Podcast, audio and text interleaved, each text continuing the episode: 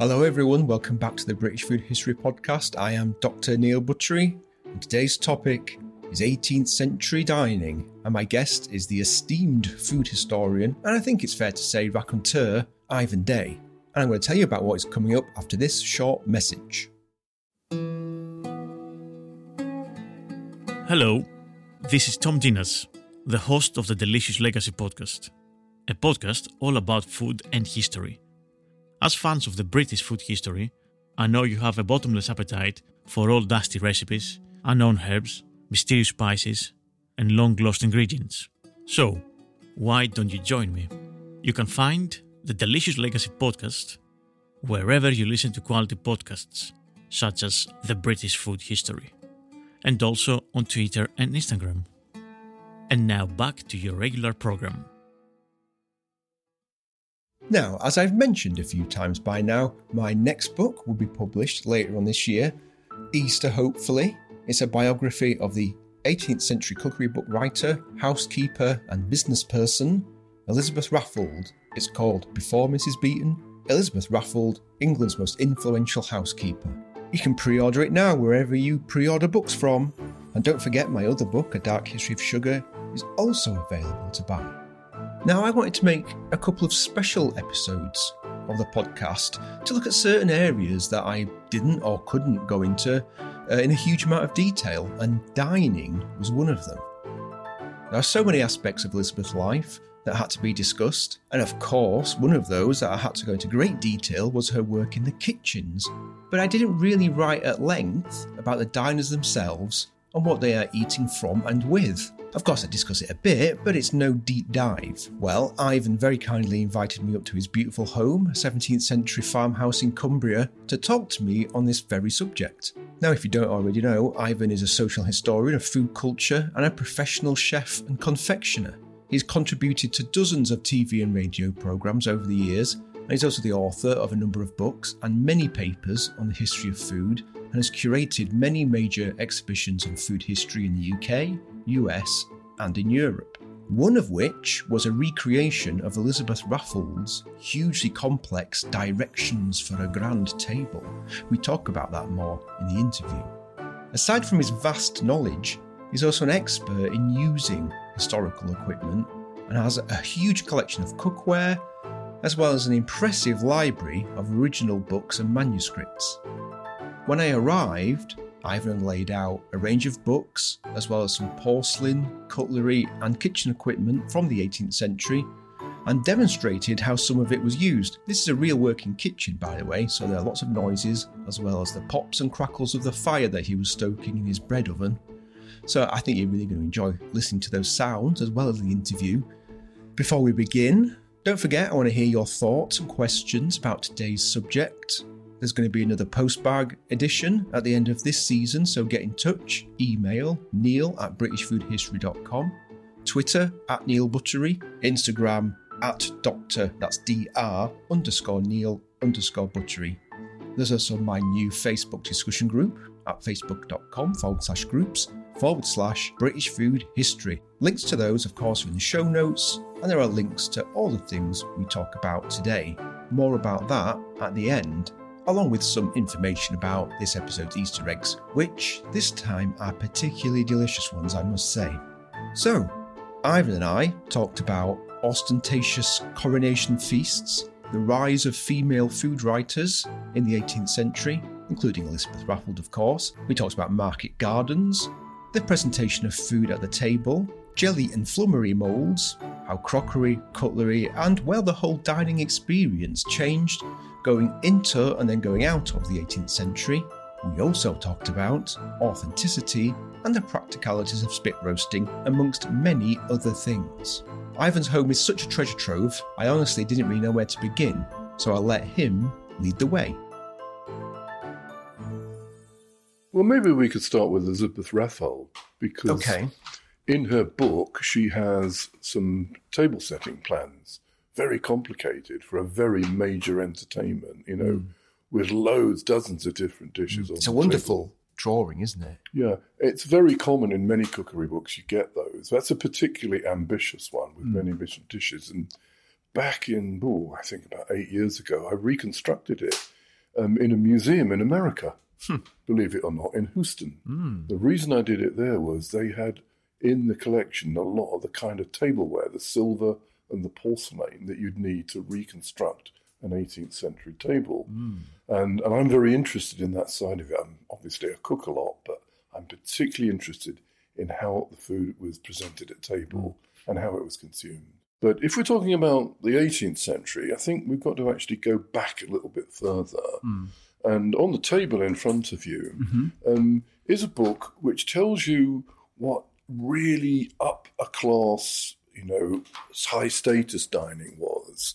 In fact, you're looking at a great big plate of Westminster Hall, ah, yes. which was featured in the news because Queen Elizabeth was laid out oh, in gosh, state of course, there. Yes. But it used to be the room where the coronation banquets were served after the coronation. And what you're looking at there is an original copy of a book about the coronation of James the Second mm-hmm. and his queen consort, Maria de Modena. And they are sitting at a table which has got one hundred forty-five dishes on the table. And there's a table plan which shows you exactly what all those foods were. But what it is, he, the king, had been exiled during the Cromwellian period in France, and he became acquainted very much with the very high court style of Louis the Fourteenth at Versailles. Yes. So when he came as king, after his brother died, Charles the Second, he wanted to have a very grand start to his reign. And so he um, got the English cook, who worked as the master cook and worked for Charles, his brother, a man called Patrick Lamb, mm-hmm. to concoct this feast. But this meal was served in a style that was very common in the French court. It was a service which was called ambiguous service, and it was what was called an ambigu, and it meant that all of the foods of the two courses of the meal and the dessert were all on the table at the same time, um, which made it very practical for this kind of static dining in, in a big hall. What is very important in it, there are these vast pyramids of fruit and sweetmeats in, on the table, um, which you can just about see you in can the just engraving. About see. The engraving, the, the king, queen are at the back, as it yeah, were. We're, look, you... we're looking down at the hall, and they're very tiny. Yeah, but the, the, but the, the table in front of them is absolutely vast. If we go back to the actual table plan, mm-hmm. which is on the next page. Here we go. Wow. So that's the king and queen's table. So two people only are allowed to eat the food from that table. You've got one hundred forty-five different dishes on the table. There are three architectural structures. These are pyramids. Oh, right? I see. Yes, high pyramids, squares and overlapping fruit dishes and sweetmeats. Now, yes. if we can go back into the text mm. of the actual account of the feast, this is the this is the foods. A oh, catalogue of the several meats contained in the mess served up to their Majesties' table. A catalogue, not a menu. A catalogue, and they're all numbered. For instance, look, number forty-six is twenty-four tame pigeons, six larded, hot. Number forty-seven, four fawns, two larded, hot. They're yes. bambies, roast bambies. What about this one? twenty-four puffins, cold. Okay, what does this all mean? It's crazy. I mean, it is crazy. It's, it's an extraordinary, ridiculous, obscene amount of food to just two people. But what it's about is that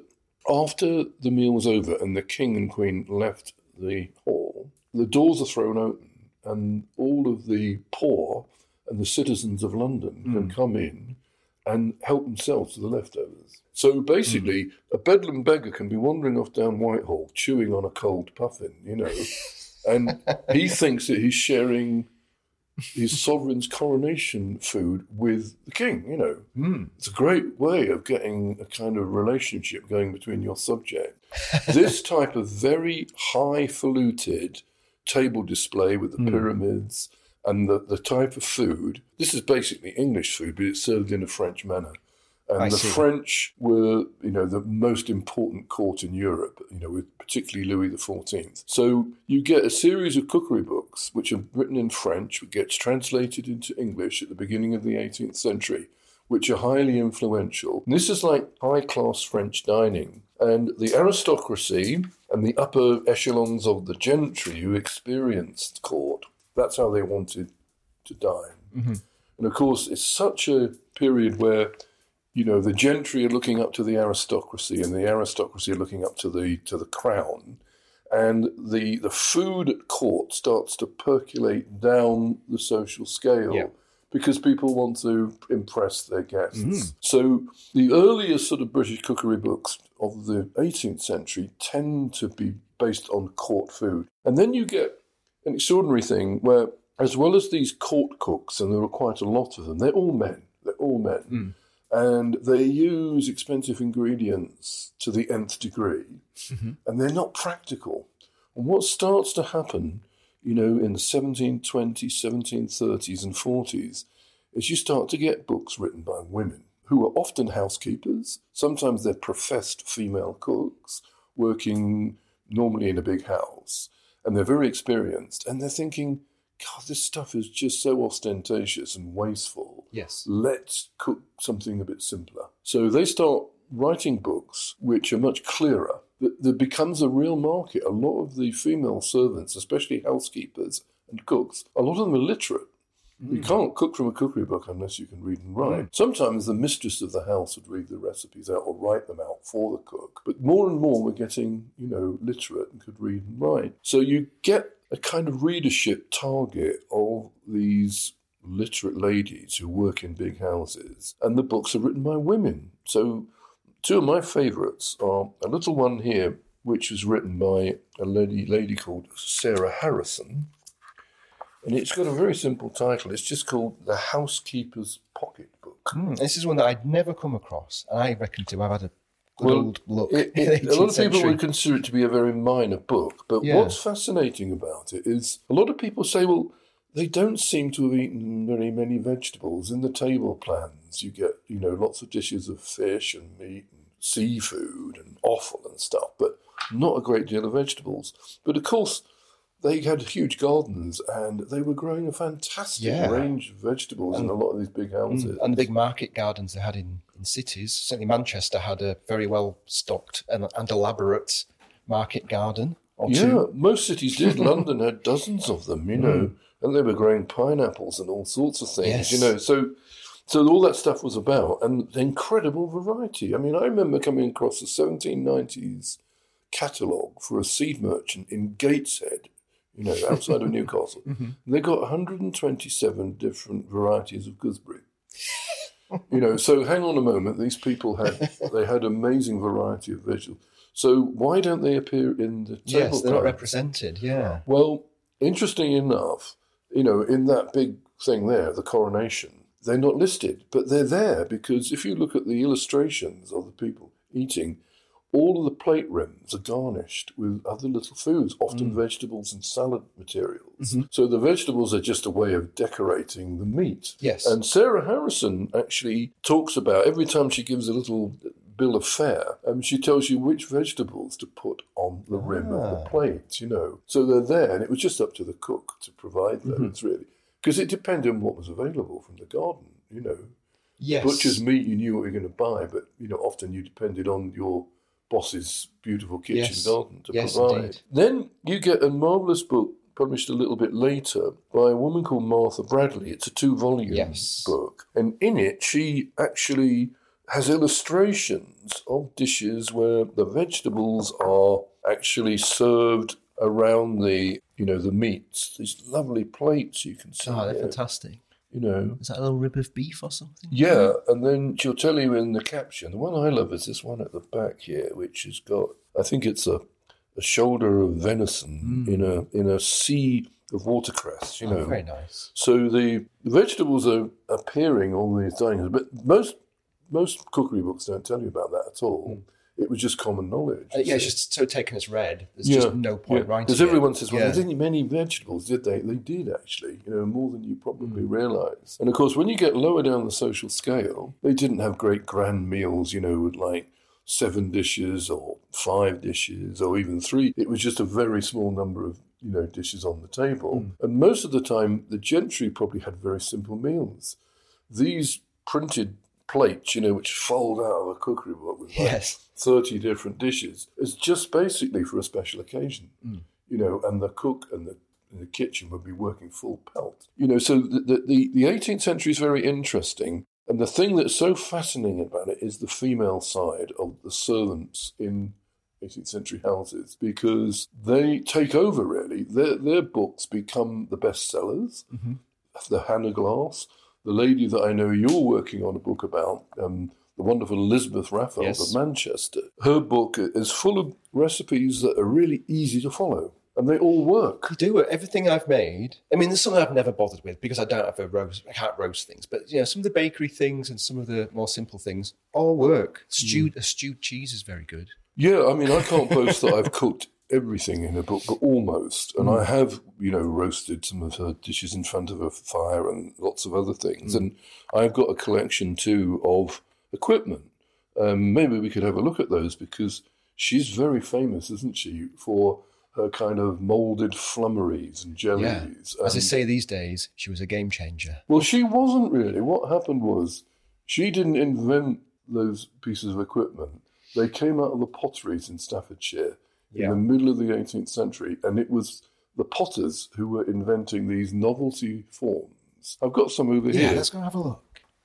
So look. Oh, beautiful little fishes. Well, these these are from about seventeen fifty, and they're made of salt-glazed stoneware. Mm-hmm. There's a little one and a slightly bigger one. And in Raffald's book, she talks about various flummery fish or mm-hmm. blancmange fish, and that's what flummery was. It's yeah. basically very similar to modern blancmange. What you do, you let it set in the little mould, and mm-hmm. then you turn it out, and then you get some gold leaf, and you gild it with gold leaf.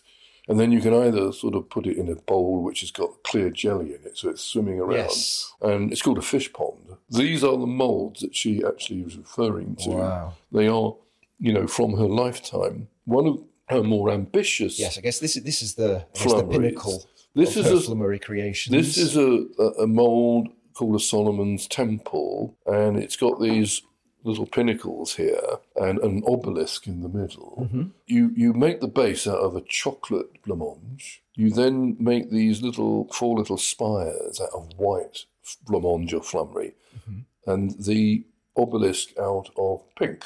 But it's very unruly when you try and take it to the table. yes, it looks it a bit starts unruly. to move around. Yeah. So she tells you to put a flower with a long stalk down through, which makes it look very, very attractive. I've made it dozens of times. Um, see, if, if Hannah Glass had had that recipe in her book, she would not have included a stick of flour in it to give it stability. That's the difference, I think, between Hannah Glass and Elizabeth Raffald. Hannah Glass is probably m- more well-known. Yeah. Um, Hannah Glass was... Not, not necessarily, from my experience anyway, not practical. She wasn't a cook.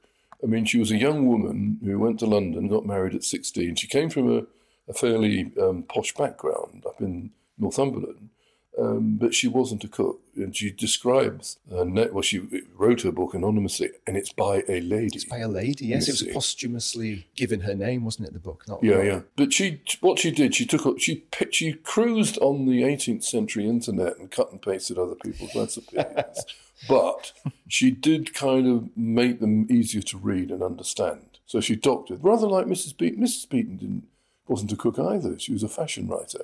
Yes. And she basically did exactly the same. And um, she modified recipes that she pinched out of other books. Mm.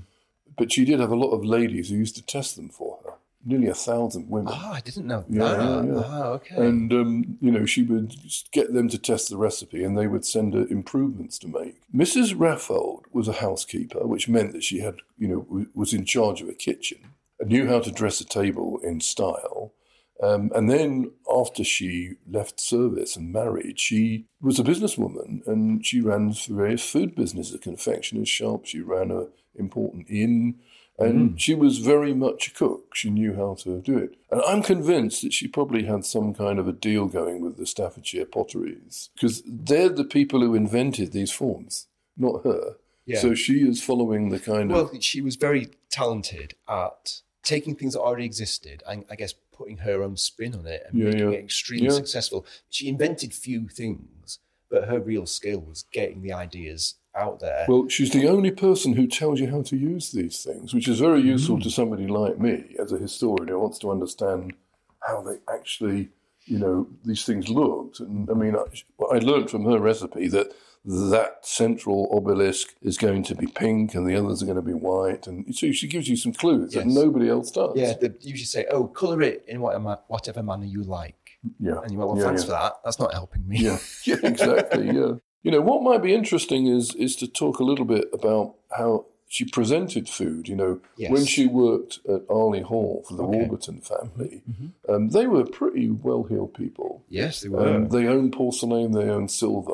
In her day, the custom was really that in an upper-class family, the, the two sit-down buffets, what were called the first two courses of a Georgian meal. The first course consisted usually, there was always soup, and there was sometimes more than one. There was sometimes two or even four, depending on the importance of the, the occasion. Mm-hmm. And the tureen would be on a stand. It would be put on the table. And a member of the family, sometimes the wife, sometimes the husband, would actually ladle out the soup, and the, the, the soup plates were passed around, you know, as they were filled. Around the table, and then once the, the soup had been served, the tureens were removed, leaving a gap on the table, mm-hmm. which needed to be filled with something because it looked a little bit empty. Mm-hmm. So, you know, a roast pike would come from the kitchen at one end, you know, and maybe a um, a beef joint would come out. That was called the remove because, makes sense. You know, the soups had been removed. So the remove comes in to take place. It's a strange way of describing it. And then all those dishes in the first course tended to be quite substantial. There were roasts, there was often a big fish, maybe more than one. Um, there might be some larger poultry, might be some larger game birds. And then once everyone had had what they wanted, then you just ate what you wanted. And there was a great deal of social cohesion because people were passing things from the other end of the table to somebody who wanted it. You just helped yourself, mm. with help from servants sometimes too, who might help you out. But sometimes they were dismissed so that people could mm. interact. I think people think it's like a kind of upstairs, downstairs, very Victorian. I think that's the picture that people have in their head, like Downton Abbey or something, where it's all very fixed. People are sat at yeah. their table with their courses that get brought in. No. But this is a completely different it's all, interactive meal. With... There might be twenty-five different things on the table yeah. in the first course. Mm. And then once that's everyone's had enough, all the empty plates are taken away and another load come in, exactly the same number usually, mm-hmm. of lighter dishes. So there might be things like some shellfish. There might be small game birds like snipe, which can be cooked while they're eating the main mm. course, you know. Mm-hmm. And also cold things from the day before that could have been made in the kitchen the day before, some small pies and other pastries, and puddings as well. Um, often tarts and puddings would appear in the second course as a choice. Some of the ladies don't want any more savoury food. They might opt to have, you know, a sort of sweetmeat pudding or whatever, mm-hmm, you know. Mm-hmm. Um, and then or sometimes, if it was a really grand occasion, there would be a third course, which was called the dessert. And that was often eaten not off silver, but off porcelain.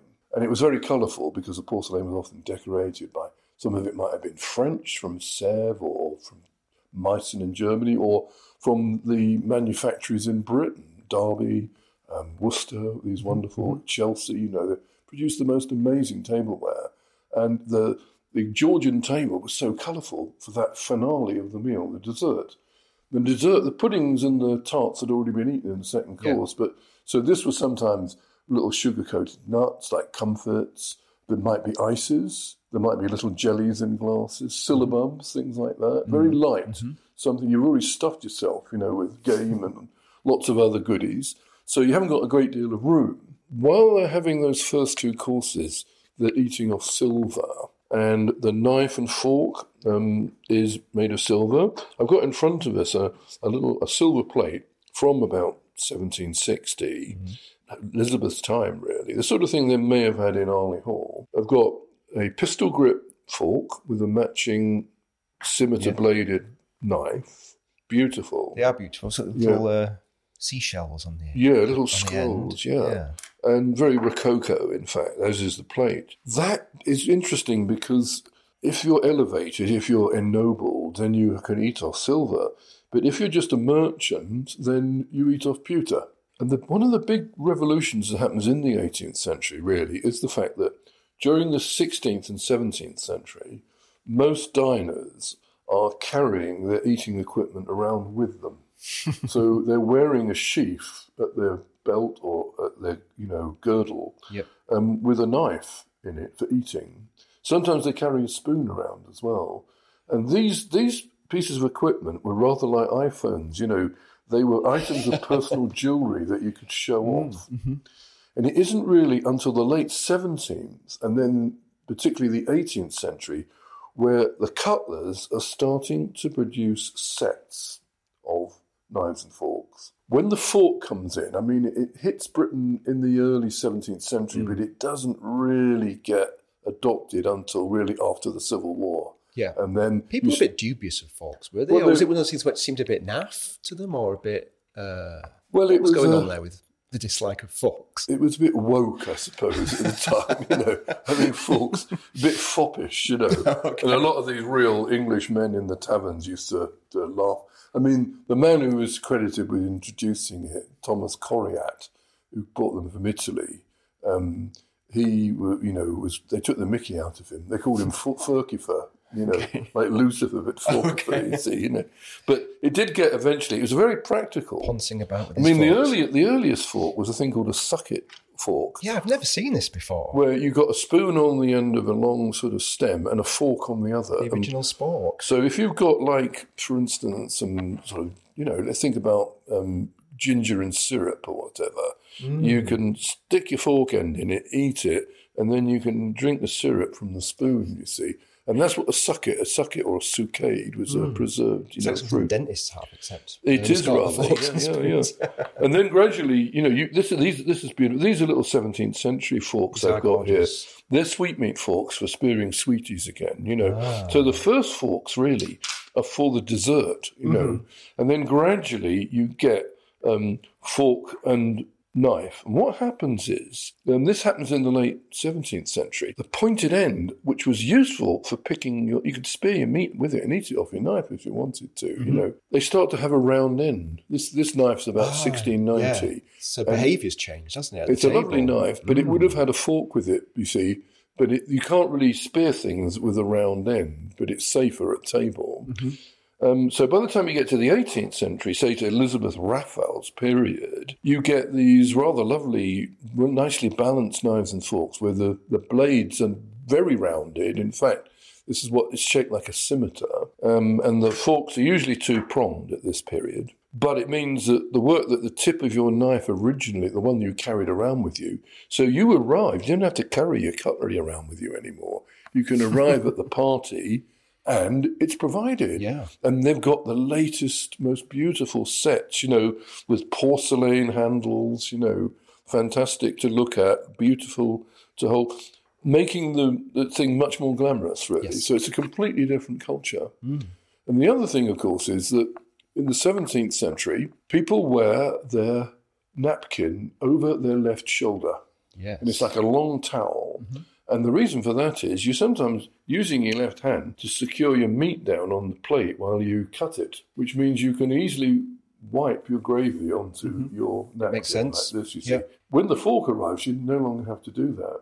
So the napkin changes and it's got a square shape now, which is put on your lap. But because we used to wear the napkin on the left-hand side, if you go to a restaurant, usually you'll notice that the, the napkin is on the left-hand side. Left-hand That's side. Why it's there. It's not one of these fossil kind of things that no one ever thinks about, but there's a yeah. reason for it, you know. So as well as silver, porcelain, which was really, really expensive and very artistically made, first made, you know, in Dresden, and then it spreads to other centres across Europe, and then eventually it comes to England. And this was basically the most valuable and desirable eating thing. And sometimes people didn't use them to eat.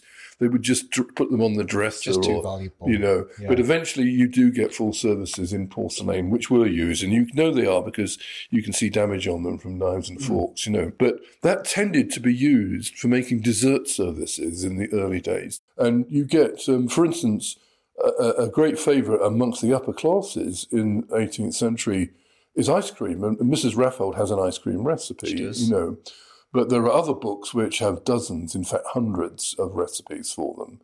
And the ice cream was often served in a particular type of um, cooling, ice cream cooler, called a seau à glace, mm. which kept it cold at table for two or three hours. And it's a sort of three-part... I've got one here. Come and have a look. Let's have a look. This one is French, and it's from Sèvres, which was very important um, manufactured just outside of Paris.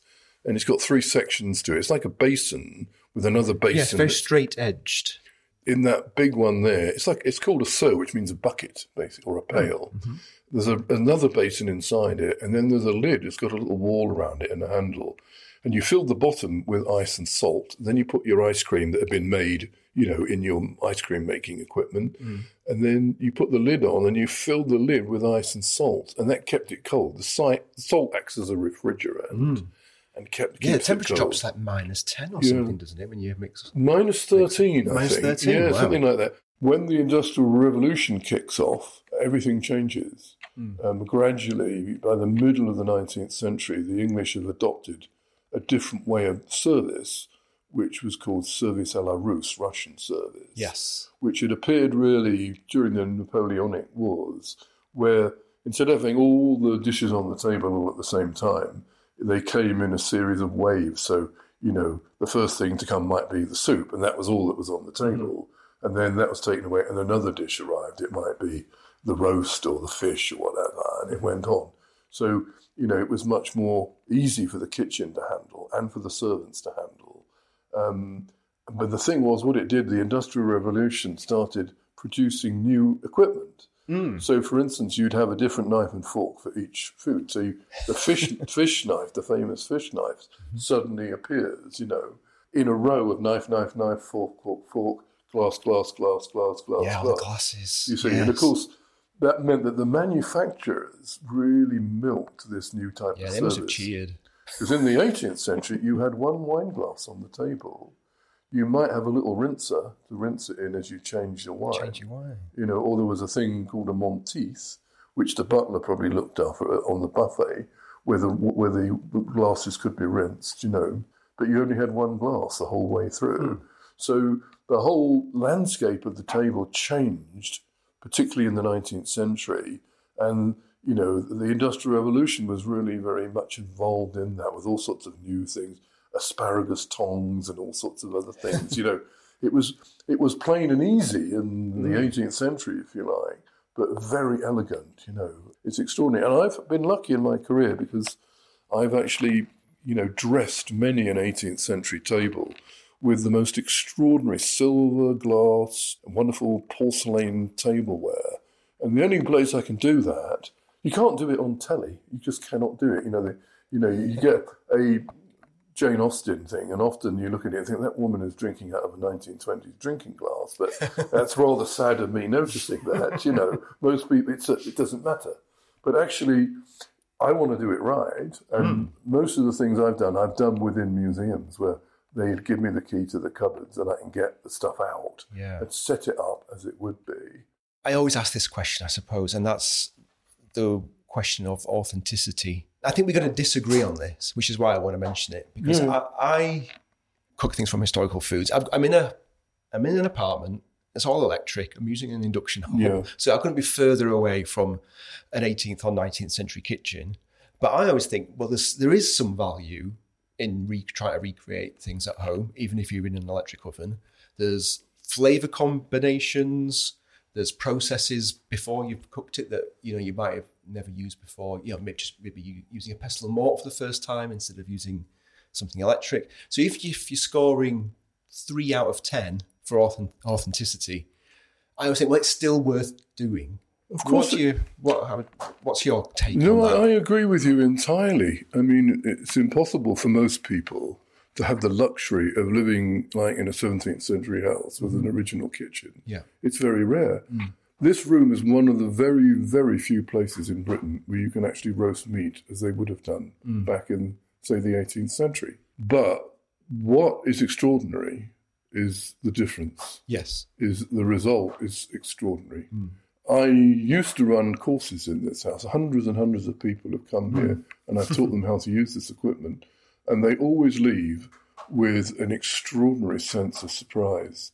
Um, for instance, meat, it cooks at its best in front of a very hot fire, mm. rotating on a spit.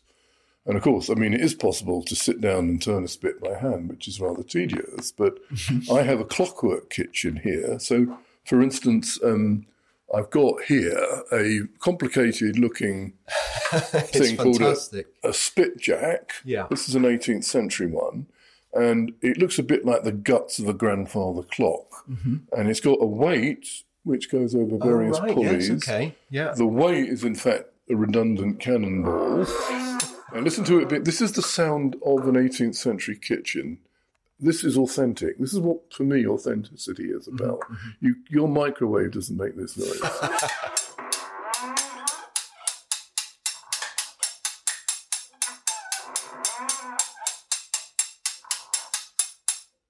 It groans and curses, okay? Now, the weight will drive the engine, and a little vane will spin at the top. You can hear it whirring around.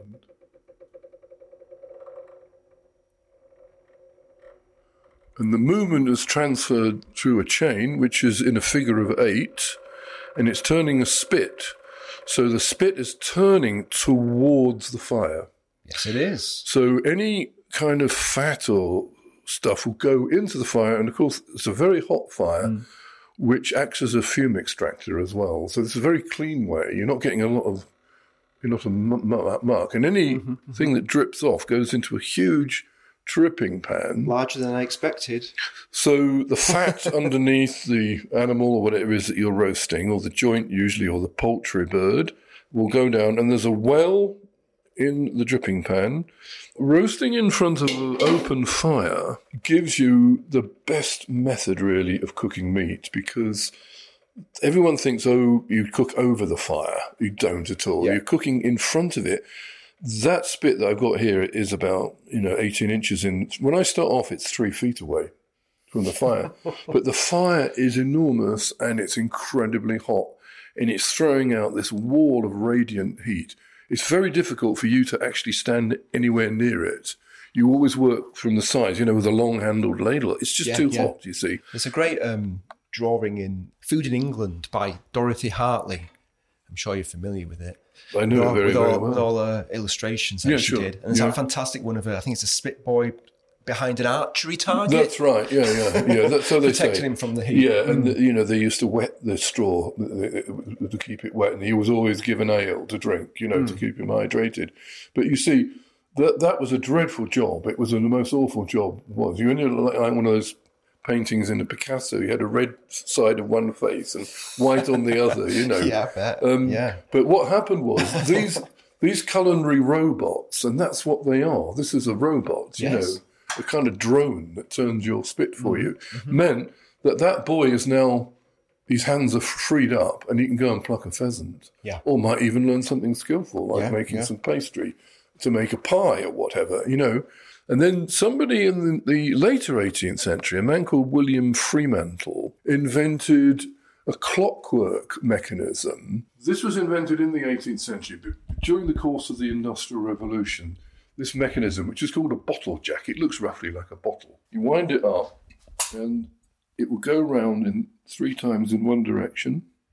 Oh, yeah. Click. And then it stops. It's got a verge escapement in it, which gives it that movement. Mm. So you can have a really narrow fireplace in a cottage, and you can roast your meat in front of your fire. What is extraordinary about it is that using it, A, you learn much more about our ancestors than you will by just reading recipes, yeah, or even just following recipes. You know, the recipes are, is like a musical score.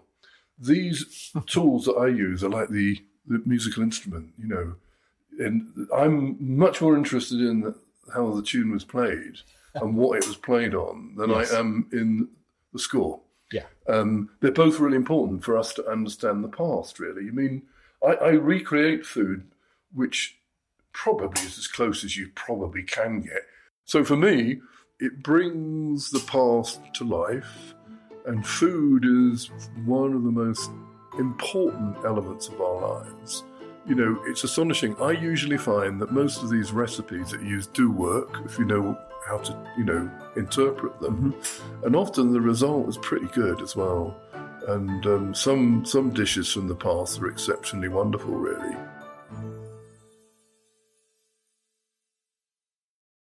Thank you, Ivan. There are links to many of the things we discussed today. Most of the books, for example, including The Experienced English Housekeeper by Elizabeth Raffald.